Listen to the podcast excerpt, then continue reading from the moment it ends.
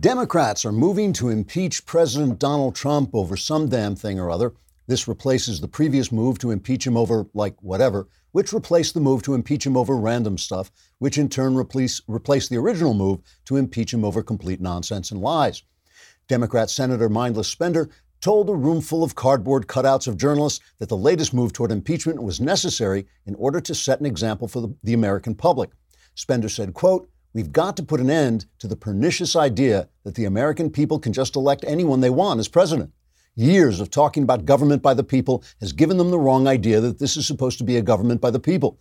They have to learn that when they make the wrong choice, there's a consequence, or else they'll just go out and make the same mistake again, electing whomever they want. Unquote. At the New York Times, a former newspaper, editor in chief Blithering Prevarication III gave an interview to his full length mirror saying, quote, the New York Times gave Hillary Clinton a 98% chance of winning the last election, and yet voters felt they could just go ahead and send Donald Trump to the White House as if we'd never said a word. Journalists are the guardians of democracy, and we can't have democracy if people don't vote the way journalists tell them to vote. Unquote. Mr. Third added that Trump had clearly committed an impeachable offense by turning all his op ed writers into hysterical little girls. At CNN, anchorwoman Shapley Nudnick also joined the call for impeachment, saying, quote, People on CNN have used the word impeachment 256 times in the last hour and a half alone. And I definitely think if we can say impeachment only 10 or 15 more times, Donald Trump will magically disappear. Unquote. Ironically, Miss Nudnik then herself disappeared, although it's possible she was still there and there was simply no one to see her. Trigger warning. I'm Andrew Klavan, and this is The Andrew Klavan Show. Is tickety boo. Birds are winging, also singing hunky dunky doo. Ship shaped ipsy topsy. The world is zippity zing. It's a wonderful day. Hurrah, hooray! It makes me want to sing. Oh, hurrah, hooray! Oh, Earlier this week, I spoke about how large corporations create a biased and dishonest pro big government, pro Democrat news media without requiring anyone within the system to be himself corrupt. I call this a conspiracy of interest because it doesn't require collusion or plotting. It simply occurs when people follow their own interests and hire only people who agree with them. By simply not hiring Trump supporters in positions of editorial power, a corporation like Comcast or the New York Times creates a newsroom environment where journalists come to mistake their passionately held political opinions as simple moral reality. And therefore, they put their own opinions above the performance of their duties. Even the corporation doesn't have to be corrupt. It simply has to serve its interest, which is a big government that will suppress small business competition and allow for political influence to trump job performance. The more socialism, the more cronyism, which helps the rich and powerful keep their wealth and power. Let me take this one step further. Television, an information delivery system that centers on video and audio, contains its own structural problems which exacerbate this kind of corruption. Visual and audio information delivery, as opposed to print, inherently privileges drama over facts. Drama, visual drama, captures the attention so that people come to believe that drama, big events and big gestures, screaming or moving your hands or appearing passionate, is more important than actual facts and is a good in and of itself. That's why you get these college age people, especially, it seems to me, college age women, emoting on camera without any display of reasoned thought. And they mistake that for a form of political expression because they grew up watching TV. That's why our politicians have deemed it unnecessary to actually do anything. They do absolutely nothing except create dramatic TV scenes and work out funding so they can get paid while creating more dramatic TV scenes. I've long said that a culture based on pictures will ultimately become a stupid culture, whereas a culture based on words and reading has a chance at being a more intelligent culture.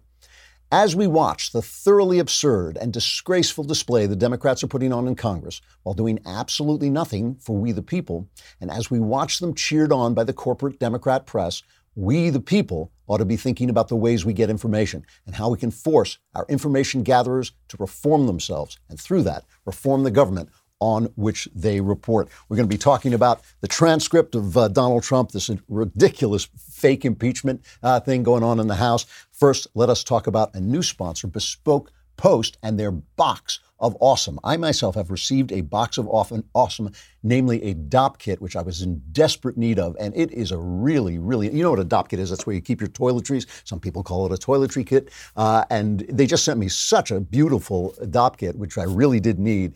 And you too can get a box of awesome from boxofawesome.com. To get started, what you do is you visit boxofawesome.com and answer a few short questions so that they know what fits your style. And they will send you a box with quality and unique products every month whether you're in search of a perfect drink, a well kept pad, or jet setting in style, Bespoke Post improves your life one box at a time. Each box goes for under 50 bucks, but has more than $70 worth of unique gear waiting inside for you. On the first of each month, you'll receive an email with your box details. You'll have five days. You can change the colors or sizes or add extra goods to your box. And if you don't like it, simply skip it. You get barrel aging kits, limited edition cigars, weekend bags, and a classy Dopp kit, which is what I got. To receive 20% off your first subscription box, go to boxofawesome.com and enter code Klavan at checkout. That's boxofawesome.com, code Klavan for 20% off your first box. Bespoke post themed boxes for guys that give a damn. And if you'd really give a damn, you have to know how to spell Klavan, which is K L A V A N. We've got the uh, mailbag coming up. yes, there it is. I, I knew they were going to, somehow I guessed that they were going to do that. Um, so all your problems will be solved by the end of the show. Kiss your problems, cuddle with your problems, treat them nicely because they're going to be gone by the end of this show. So, as Trump promised, he released an unredacted version of this phone call with the Ukrainian president. So here's here is the way this shook out. Trump said, "I am going to release this tomorrow, an unredacted uh, phone call, a transcript of my phone call with the Ukrainian president." Then Nancy Pelosi went before Congress and did this thing about impeachment that had no meaning whatsoever. But we'll get back to it. it made big news. It was very dramatic. The news, the news, uh, the television news loved it, and they covered it as if it were an event. It was not an event, but we'll talk about that too. So that first, Trump promised he'd do it. Then they made this impeachment show, and then they, today they released this. Now, I have to say, if you listen to what he says in this, I know that the Democrats, Adam Schiff is saying, "Oh my, it's evil! The oh my, look at the evil." I read this transcript this morning. Right? Here's what he says to the Ukrainian president. I would like you to do us a favor, though, because he's congratulating the president on his election, and they're having a very pleasant, friendly chat. It's two guys, two politician guys talking, right? He says, I would like you to do us a favor because our country has been through a lot and Ukraine knows a lot about it. Remember, Ukraine is part of the reason, uh, part of the Russian meddling with our elections. I would like you to find out what happened with this whole situation with Ukraine. They say CrowdStrike. I guess you have one of your wealthy people, the server, they say Ukraine has it. There are a lot of things that went on, the whole situation. I think you're surrounding yourself with some of the same people.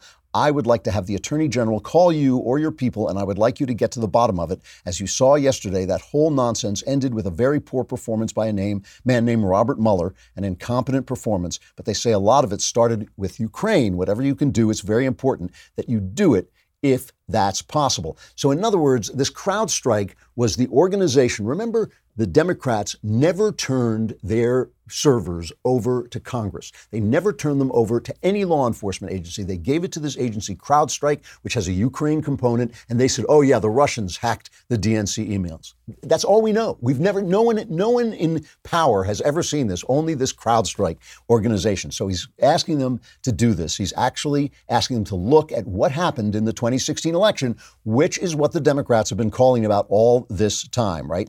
And so then uh, the president Zelensky uh, brings up Rudy Giuliani, Giuliani and say, says they can't wait to meet him. And Trump says what a great guy he is. And uh, Trump also says um, that he, he brings up Biden's son. He says um, that Zelensky says the investigations will be done openly and candidly. And then Trump says, good. Uh, and he says the prosecutor was shut down before he could look into corruption. And that's when he talks about Biden's son Hunter and Joe Biden, who obviously got this prosecutor uh, replaced. And so there's still an open question whether the prosecutor he got replaced was looking into corruption or was not looking into corruption. Biden says he wasn't, and that's why he used leverage uh, to get him replaced. And the Republicans are saying, no, he, he, was investigating Hunter Biden, among other things, the gas company that Hunter Biden was working for at 50,000 bucks a month with no expertise in energy matters whatsoever. And it seems pretty clear you know, he was doing that, you know, he got this job because his father was vice president of the United States. And it does look bad, but I'm, I'm not yet ready to say that Biden was committing an act of corruption by getting this prosecutor thrown over. I can't really tell. It's very hard because both sides are saying different things about it. But one thing is clear: it hasn't been fully investigated. So Trump is saying this whole thing, and now, uh, you know, McCarthyite Adam Schiff is saying, "Oh yes, this confirms our impeachment call." As far as I'm concerned, when I said they should have listened to me when I told them that they were acting like Wile E. Coyote and this was going to blow up in their face, I think that was Monday. I did that uh, opening routine.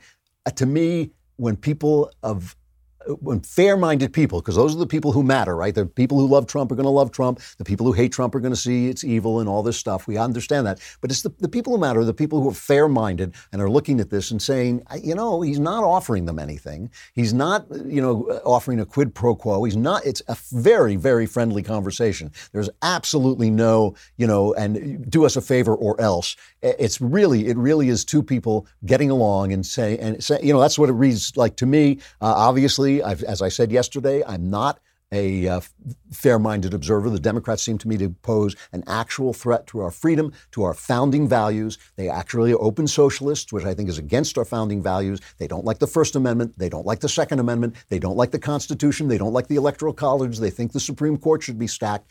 To me, those are enemies of our founding principles, enemies of the way this country has worked and the way it has remained free. They say openly they don't think this country was ever great. They all say that as well. I am not in favor of the Democrats, right? And I am prone to say Trump is a guy, I've said this a million times, he's a big, big American character with big, big flaws. And I am willing to overlook those flaws if, if they are not threatening my freedom and the Constitution, because the Democrats are a threat to that Constitution. If that sounds unfair, if that sounds like I'm not calling balls and strikes, I'm not. I'm trying to defend my freedom. Trump means nothing to me. He means nothing to me. He'll be gone. He will die as all men die. But I do not want this country to die because I have children and a grandchild, and I want them to live free in this country. That that's my interest. I'm laying it out there. You you know what my bias is. So if I hear Donald Trump saying, you know, guess, you know, listen, don't worry, uh, Ukrainian president, uh, after my next election, I'll be able to get rid of all our uh, missile defenses, like Obama said, then I'll start to worry. Then I'll start to say, whoa, whoa, whoa, wait a minute. But as far as I'm concerned, Trump is defending the things that matter to me. So now, right, Pelosi gets up and she makes this speech before this thing is released, so they haven't seen it. And by the way, we should point out that the, the DOJ re- got a referral on this matter, and they said we're not going to, uh, we're not. There's no basis for a criminal investigation here. That's what the DOJ said, and obviously it's Trump's DOJ. But there's also the fact that the whistleblower who wasn't on the call, who didn't hear the call, was said to have a political bias in favor of a rival candidate of the president, according to Fox News. Uh, we don't know who the rival candidate was. I'm assuming it was Hillary, but maybe not. Uh, or, or maybe it was, I'm sorry, since it happened uh, it happened while Trump was president. Maybe it was one of the guys running now. We just don't know. Um, but but obviously, the whistleblower, it didn't mean that what he was doing was wrong. It meant that he had an interest, right? Because he's reporting on something that should be kept quiet. When presidents talk, we don't really need to know about that. And the Constitution, remember, gives the president almost complete control of foreign affairs. Things go badly. Things go badly when the Congress handles foreign affairs. That's how we lost the war in Vietnam. That's how we got the War of 1812. I mean, the things, it is the president who should handle war and foreign affairs. So Pelosi gets up and she gives this speech announcing that, that now all she's announcing is that now the things that the Democrats are doing constitute a formal impeachment inquiry. To be clear, there was no vote in the House of Representatives. They don't have the votes to do this yet, as far as I can tell. There was no vote in the House of Representatives to open a, an impeachment inquiry. This is the same thing that's happening before, only now they're calling it a formal impeachment inquiry. What makes it formal? Maybe she's wearing a gown. Maybe you know they're going to show up with a, an orchid or, or something, or wear a tuxedo. I don't know. But this is what Pelosi said. The actions taken to date by the President have seriously violated the Constitution, especially when the President says, Article 2 says I can do whatever I want. For the past several months, we have been investigating in our committees and litigating in the courts so the House can gather all the relevant facts and consider whether to exercise its full Article 1 powers, including a constitutional power of the utmost gravity approval of articles of impeachment. And this week, the President has admitted to asking the President of Ukraine to take actions which would benefit him politically. The, action of the, the actions of the Trump presidency revealed the dishonorable fact of the president's betrayal of his oath of office, betrayal of our national security, and betrayal of the integrity of our elections. This is before she saw the transcript. This, you know, what is she even saying? And you tell me. I mean, you know, I'm willing to be corrected. You tell me what's the difference between the endless, endless investigation that Jerry Nadler has been running, the endless McCarthyite accusations that Adam Schiff has been churning out, and this. What's the difference? What changed? Absolutely nothing except except it gave the press a chance to stop the presses and stand in front of the camera with their microphones looking dramatic and using the word impeachment. That's the only difference. There's absolutely no other difference. And some people are saying this is a cynical move on Pelosi's part to serve her left-wing base which is clamoring for impeachment while not actually doing anything because she thinks impeachment is a loser. She thinks it's a loser, as she has said, because it's not going to convince anybody if it's just the Democrats. They don't have the numbers, obviously, in the Senate to convict on impeachment. They might have the numbers to produce a, a bill of impeachment, but but they don't have the numbers to pull it off. And it's bad for the country. It, you know, the guy was elected according to the Constitution. It is bad for the country for a group of partisan people to overturn that election. It's bad for them to interfere in his powers to uh, to implement foreign policy. I, I lived, as I said before, I've lived through Richard Nixon. The only time I ever thought a president maybe should have been impeached was when Barack Obama used the IRS to silence his political opponents during his reelection campaign. That's the only time I thought, well, that's an impeachable offense because that actually threatens the mechanics of government. The mechanics of our freedom are actually threatened when you use the IRS, this incredibly powerful organization, to shut down free speech. I thought that should have been investigated. I thought it should have been endlessly covered by the press. But of course, Barack Obama had the right color skin and the right politics for them to cover it up, and they did. And so that's that's the only time. I don't think impeachment is a good thing. I think it is a bad thing. I think it's a bad thing to constantly be, be talking about it. And at this point, they've been talking about it for three years. So here's Kevin McCarthy, House Minority Leader, uh, coming out after Pelosi said this and basically saying something that I completely agree with. Speaker Pelosi happens to be the Speaker of this House, but she does not speak for America when it comes to this issue. She cannot decide unilaterally what happens here. They have been investigating this president before he even got elected. They have voted three times on impeachment on this floor. Twice they voted before one word of the Mueller report came back. Our job here is a serious job. Our job is to focus on the American public. Our job is to make tomorrow better than today. Our job is to legislate, not to continue to investigate something in the back when you cannot find any reason to impeach this president. This election is over. I realize 2016 did not turn out the way Speaker Pelosi wanted it to happen. But she cannot change the laws of this Congress. She cannot unilaterally decide we're in an impeachment inquiry. What she said today made no difference of what's been going on. That's exactly it. That's exactly it. It made no difference. They've been doing this since he got elected. They have not accepted the people's decision. They have not accepted government by the people. They have decided that government should be by the, their base. Government should be their resistance, their uh, their kabuki show in front of the TV. And of course, of course, as always, because of this corrupt system, because the corporations have corrupted our uh, media by hiring only people who think one thing, the press is there to cover for them. And this is the important thing. The New York Times, I mean, the New York Times ran a headline. It was an editorial, to be fair, but it said Congress steps up while Trump blinks. In other words, they were trying to make it sound like the threat of making this a formal impeachment inquiry, which is no threat at all. Trump is just sitting there rubbing his hands waiting for this. But the threat of doing that made Trump release this transcript. That's not true. He was trying to put a, put this to rest before it turned into another two year Russian collusion hoax. That's what he was trying to do. It had nothing to do with defending, it had to do with defending himself but by showing the truth, but by not letting the press run away with this. You know, Arthur Sulzberger, the publisher of the New York Times, uh, the guy I sometimes refer to as Blithering Prevarication III, uh, he made a speech at Brown University that, was then published, uh, and I get this off the wonderful MRC Newsbuster site. Uh, he says, he said, We cannot allow ourselves to be baited or applauded into becoming anyone's opposition or cheerleader.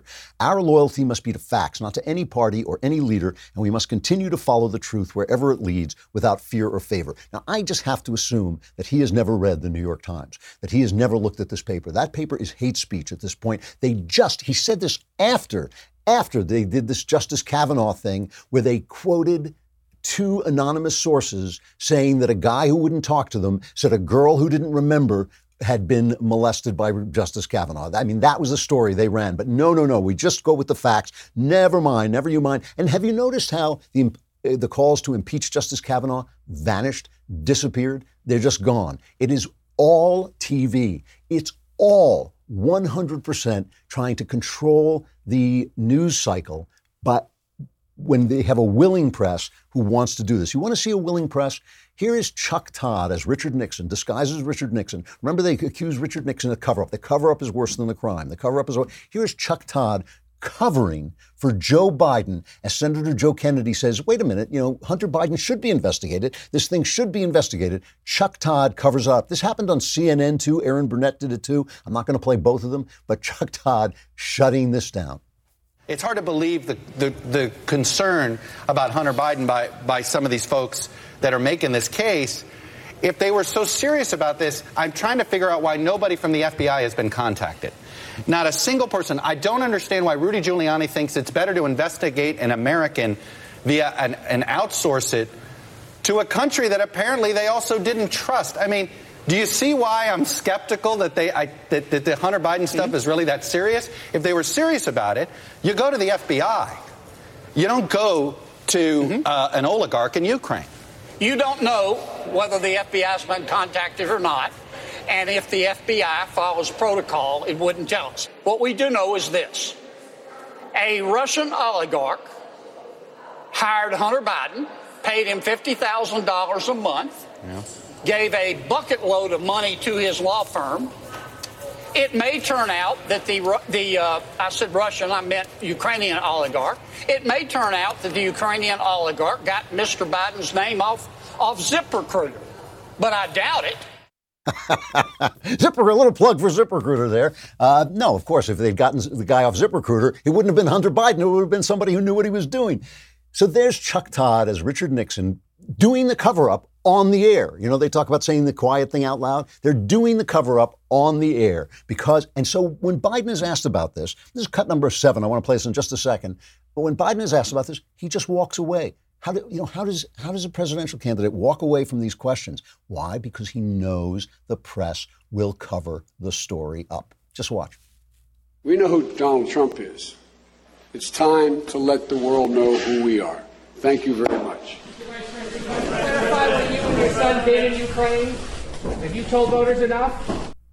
I just walks away because he can, because he can, because Chuck Todd is part of a corrupt system, because Erin Burnett is part of a corrupt system, because the press is now a corrupt system built to defend Joe Biden and attack Donald Trump and, and encourage Nancy Pelosi to put on her formal gown and say this is now a formal investigation when it's not, when it's all kabuki. It's just utter, utter baloney some people who are doing a little bit of news gathering, I have to give credit to the Grabien people, that Grabien website, which is a, uh, a video website that I check all the time.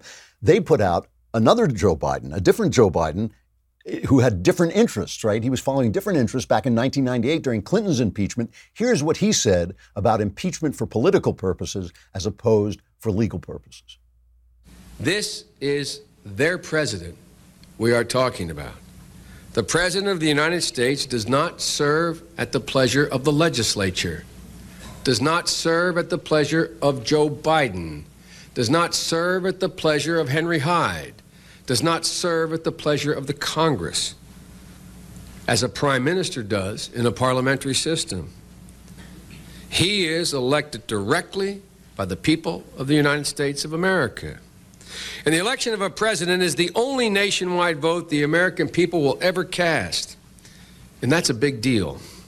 The American people don't think that they have made a mistake by electing Bill Clinton, and we in Congress had better be very careful before we upset their decision and make darn sure that we are able to convince them if we decide to upset their decision that our decision to impeach him was based upon principle and not politics. Wow. Wow. And by the way, they put out, Grabien put out one of Pelosi saying the same thing. I won't play it now because it's repetitive, but basically saying this is a partisan political move and it's bad for the country. Impeachment is bad for the country when it's only partisan politics. There is simply no way you can argue that this is not partisan politics. You can't even argue that it's impeachment. It's just a show encouraged by the media because that's what the media does. Meanwhile, Donald Trump sent out a, a tweet, and you know I have uh, mixed feelings about Trump's tweets. But he said it was an important day of the United Nations, so much work and so much success, and the Democrats purposely had to ruin and demean it with more breaking news witch hunt garbage. So bad for our country. And you can tell Trump is really ticked off about this. And the fact is, while the Democrats were abusing children like that poor Greta Thunberg, and I just really, I, I really hate what they've done to that child. It really is wrong. Uh, with this climate nonsense, this climate charade that they are putting on all over the place. Donald Trump actually did some excellent stuff at the United Nations.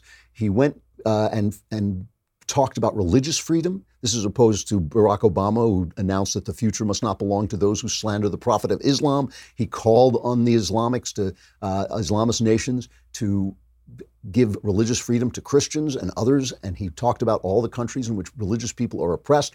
And Christians are the most oppressed uh, religious people on earth. So he was talking up for, for Christians, but he's also talking up for all religious people. I don't want any religious people oppressed. And then he gave us a wonderful, wonderful speech about nationalism. Let's just listen to just a little bit of that. If you want freedom, take pride in your country. If you want democracy, hold on to your sovereignty.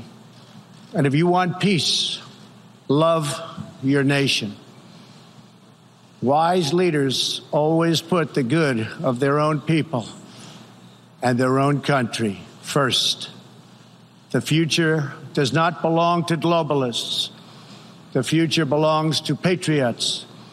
The future belongs to sovereign and independent nations who protect their citizens, respect their neighbors, and honor the differences that make each country special and unique. It is why we in the United States have embarked on an exciting program of national renewal. In everything we do, we are focused on empowering the dreams and aspirations of our citizens. I got to tell you a funny story. Last week at this uh, roast of Ben Shapiro for commentary, you know, we all got up and we were all kind of teasing each other. And Jonah Goldberg, uh, you know, made a joke about me kind of covering for Trump and kind of making excuses for Trump. And I was sitting next to the great Peggy Noonan, the wonderful Peggy Noonan, and she leaned over and she said, Do you do that? And I said, No, I actually don't. I mean, when I give Trump a pass on something I disapprove of, I tell you, I tell you, I disapprove of it, but I'm giving him a pass because I'm, I'm more, more worried about the left. But I do not make excuses for Donald Trump. And then Shapiro got up and he made this joke about how I swathe Trump in intellectual context and talk about the Peace of Westphalia, which Donald Trump has never heard of. And I leaned over to Peggy and I said, I do do that. I, that, is something, that is something I do. And as I was listening to this, I was thinking, this is about the Peace of Westphalia. Not, the Peace of Westphalia is the end of the Thirty Years' War, uh, which in, was engulfed Europe, destroyed uh, the lands that would later become uh, Germany. And at the end of it, one historian said that um, focus or the passions of the people had shifted from the cross to the flag. In other words, it started as a religious war, the Thirty Years' War. It ended as a war of nationalism with people crossing religious lines. And in the wake of the Peace of Westphalia, it's, it's normally thought that was kind of the end of Christendom and the beginning of the nation states of Europe and the beginning of nationalism. And the question now is whether we are moving from that nation state system into a global system and what that looks like. And Donald Trump says, no, we may be becoming a global world, but we're still but nationalism is still the best way to protect freedoms. That's the argument we're having, even if Donald Trump has never heard of the Peace of Westphalia. However, I just want to say that Trump was doing real work, he was doing real stuff. Nancy Pelosi, meanwhile, what has she done? You tell me. What, what has she done? What law has she passed? What has she done that has helped this country, that has helped defend our borders, that has fixed the, uh, the, the loopholes that are drawing people to use children to cross our borders? What has she done to improve your life besides deal with AOC and the squad by putting out this false impeachment kabuki to keep them quiet? What has anybody, what has any of the Democrats and their resistance accomplished for this country? You tell me. Mailbag coming up. Come on, come on over. Do that. Make that noise, and then come on over to DailyWire.com. Subscribe so you can be in the mailbag next week, and all your problems can be solved.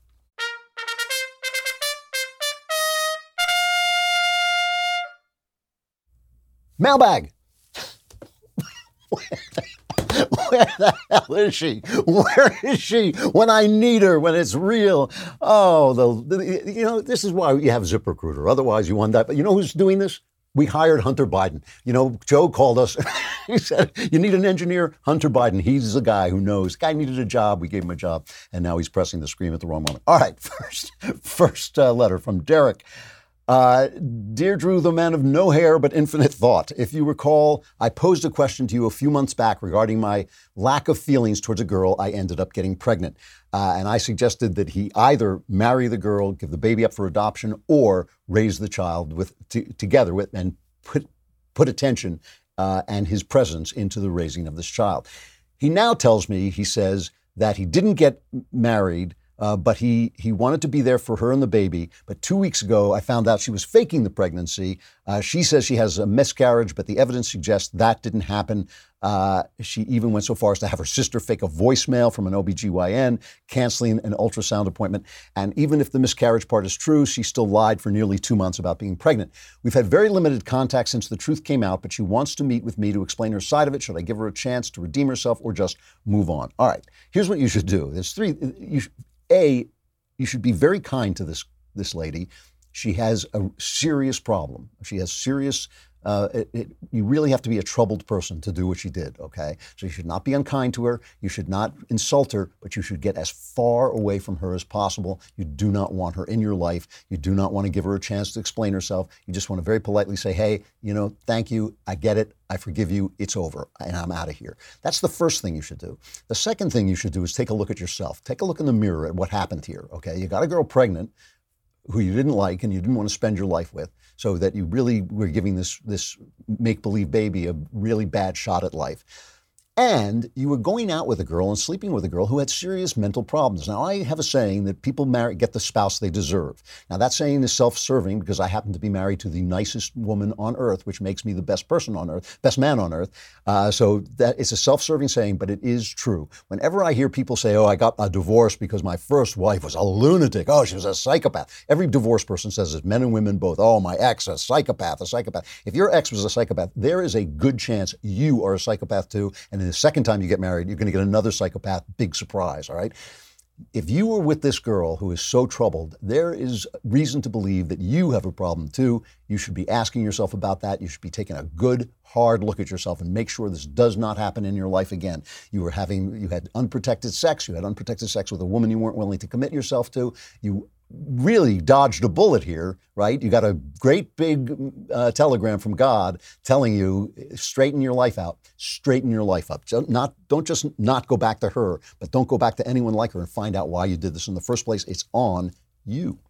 Um, from Tommy, what do you think of the White House announcing that there will be no more daily press briefings? The press briefings have become a, a clown show. Uh, Jim Acosta is a, ner- a, fool who has just uh, took took everything over. Uh, Trump has been an incredibly open president. Every time he walks outside, he talks to the press for 10, 20, 30 minutes. Uh, he gives lots of answers. As long as he's talking to the people and talking to the press, I'm happy.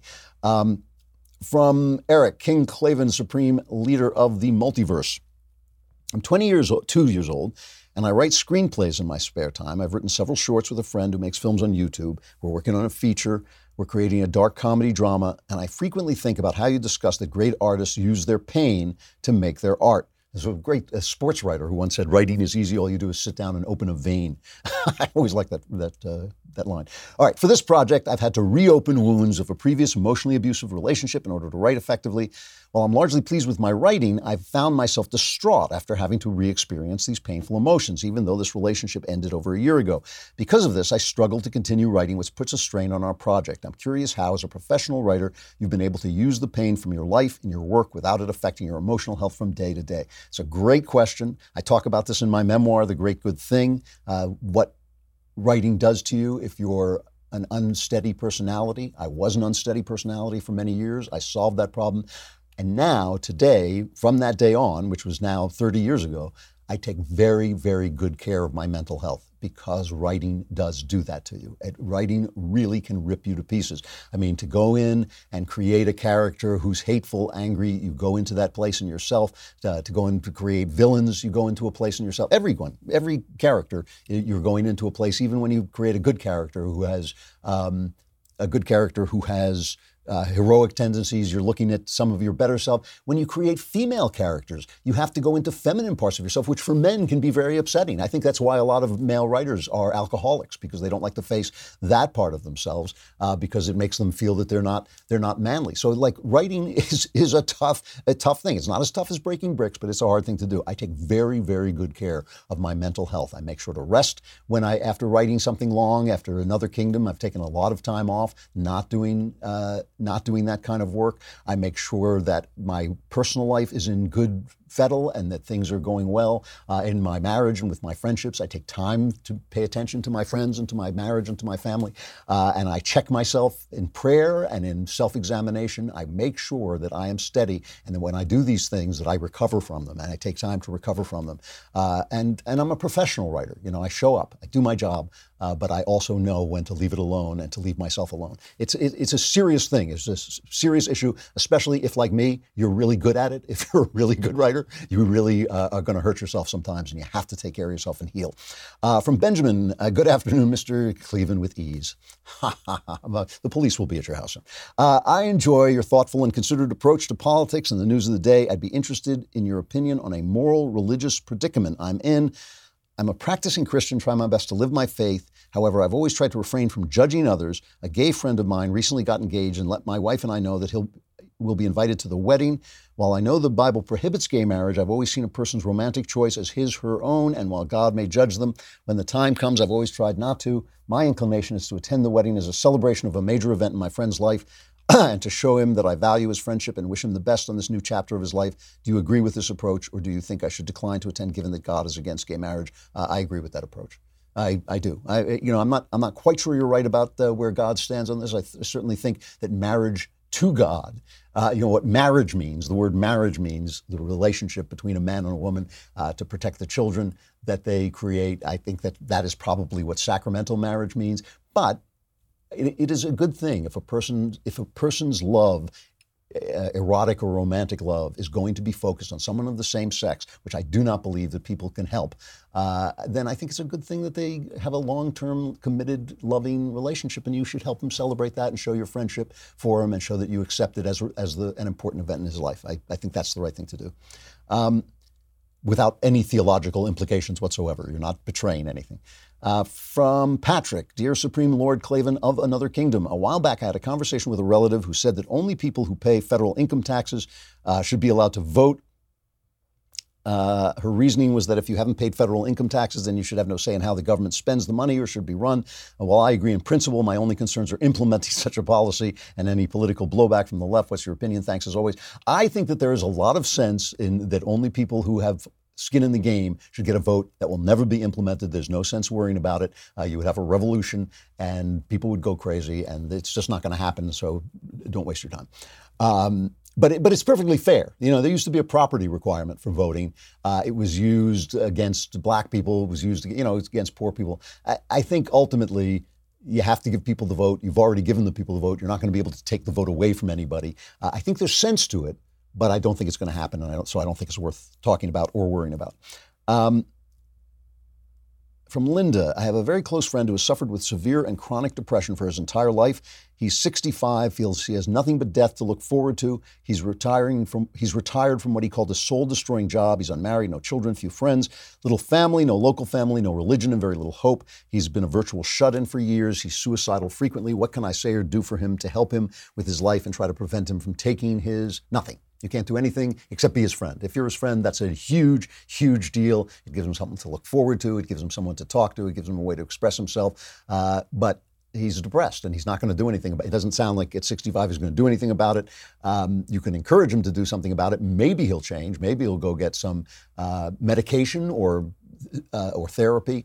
Uh, all of those things are available to him. But if he doesn't do that, you can't do it for him. Uh, so be his friend help him out, give him good advice if you can about doing that, encourage him to do that, but don't nag him about it.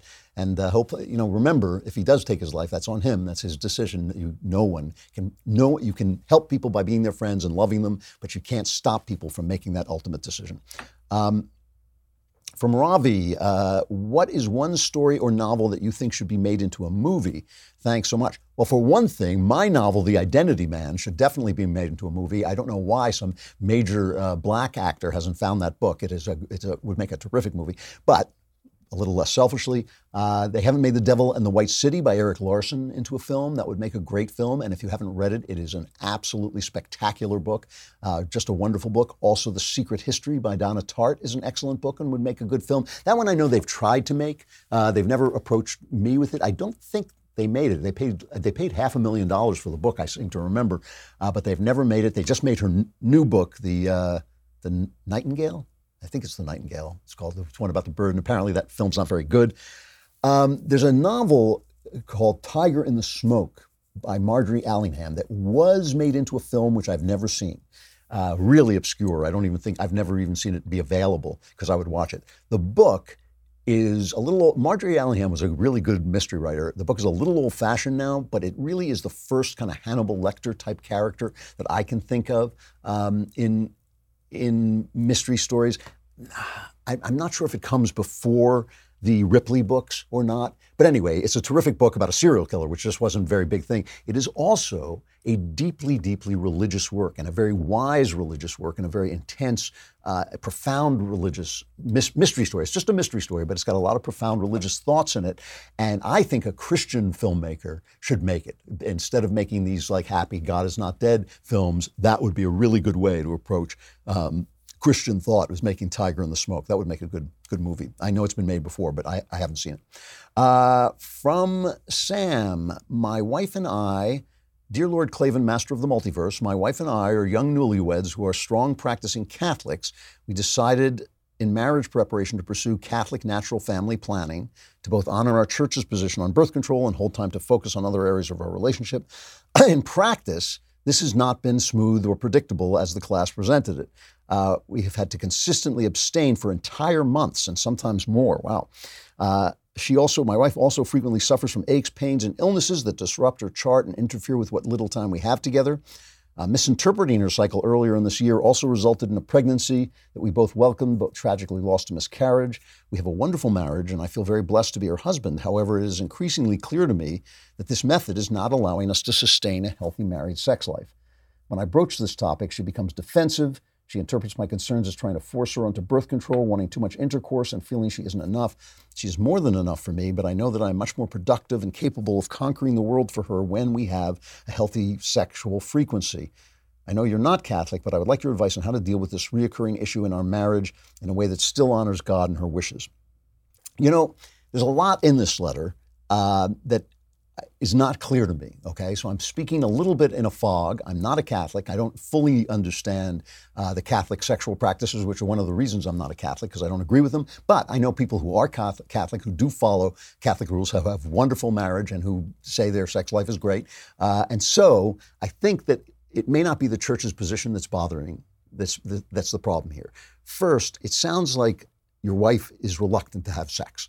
And listen, I believe that a wife needs to be very sexually generous and a man and a husband needs to be very sexually thoughtful. I think that is the way a good marriage works. Sex is really important in a married relationship, but but sex is important physically to men in a way that it's not entirely important to women. And a lot of women will tell you that the emotional part of sex is the important part where men if you don't take care of your husband's sexual needs, you're gonna. You, it's a disaster. It's a real big problem. If you do take care of him, you get a lot of gratitude and a lot of a lot more chance that he'll be a faithful husband.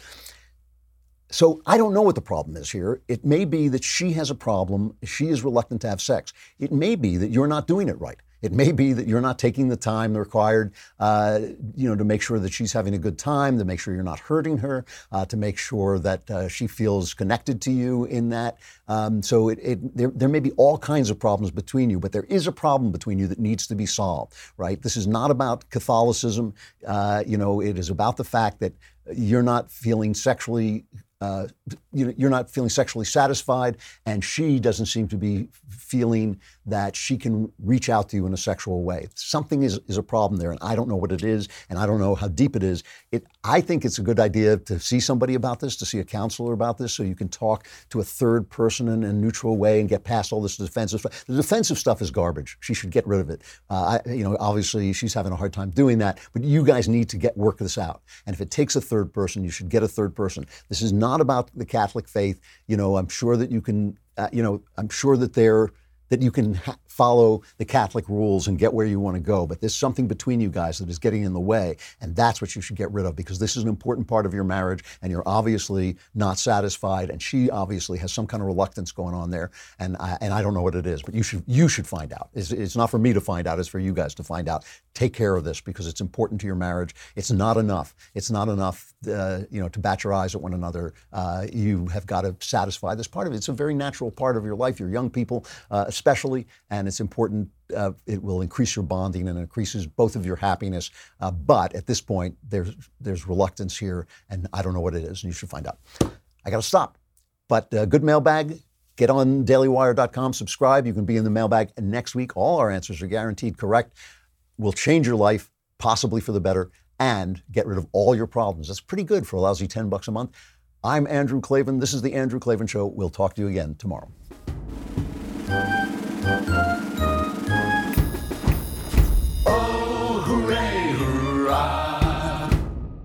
Hey, if you enjoyed this episode, don't forget to subscribe. And if you want to help spread the word, give us a five star review and also tell your friends to subscribe too. We're available on Apple Podcasts, on Spotify, wherever you listen to podcasts. Also, be sure to check out the other Daily Wire podcasts, including The Ben Shapiro Show, The Matt Walsh Show, and The Michael Knowles Show. Thanks for listening.